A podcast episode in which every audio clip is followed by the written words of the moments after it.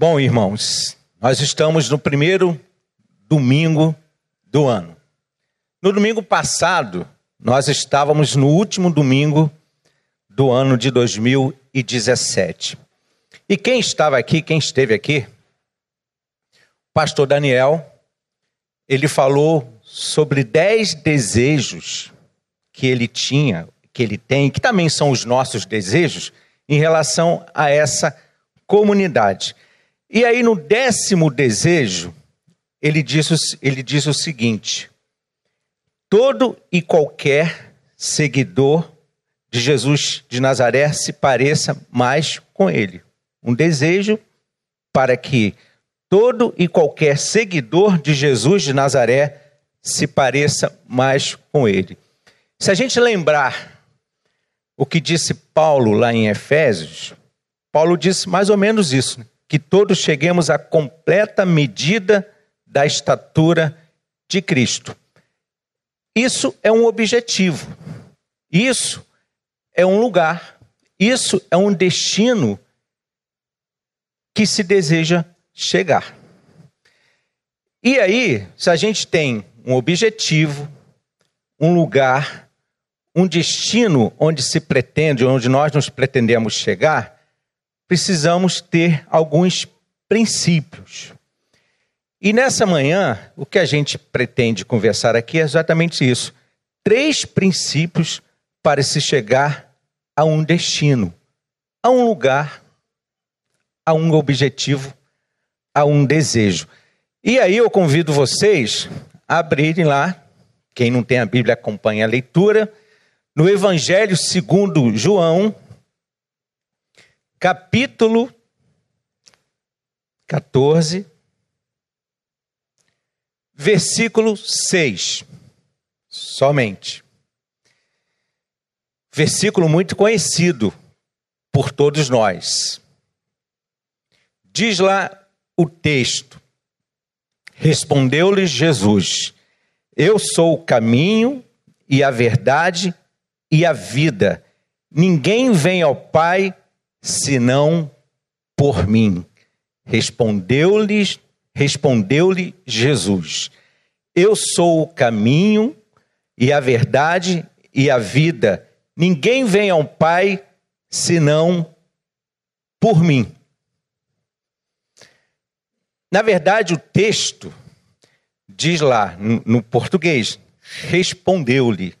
Na verdade, no grego, Jesus não responde. Jesus afirma que ele é o caminho, a verdade e a vida.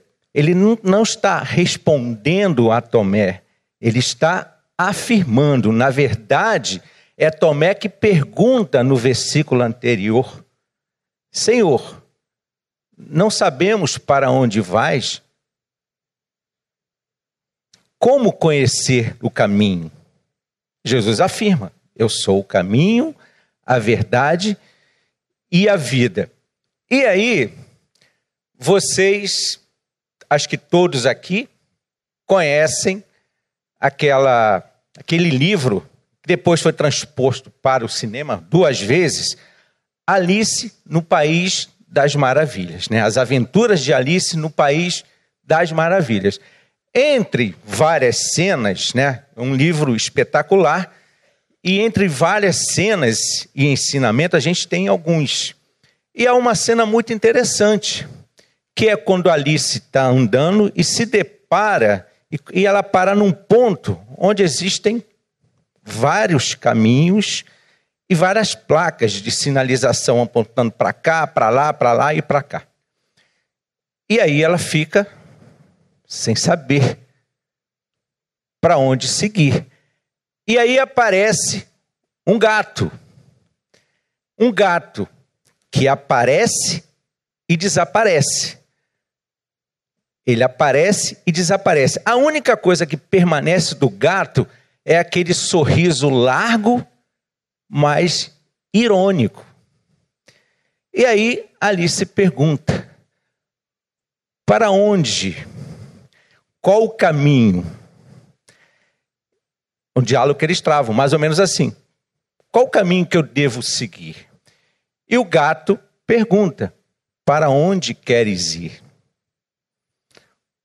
Aí Alice fala: o local não importa. O gato diz, taxativamente: se não sabes para onde ir, qualquer caminho serve. Bom, e aí a gente fica pensando o seguinte: esse texto ele já foi utilizado, inclusive, em algumas empresas no aspecto motivacional. Né? Se a gente pegar esse texto no aspecto motivacional, falar de caminho, verdade e vida, a gente já tem aí, é claro que eu não sou especialista em palestras motivacionais, mas a gente tem aí algumas ideias. O caminho é você que traça. O seu caminho é você que traça. E aí a gente lembra daquela música lá do Gilberto Gil, né? O meu caminho eu mesmo traço, porque a Bahia já me deu régua e compasso. E aí o caminho é você que traça. A sua verdade é aquilo que você acredita e, portanto, busca, e você deve ver a sua vida de uma forma intensa mas honesta, né? mais ou menos numa linguagem motivacional. Mas será que é isso que o texto está nos, nos, nos levando ou quer nos fazer entender?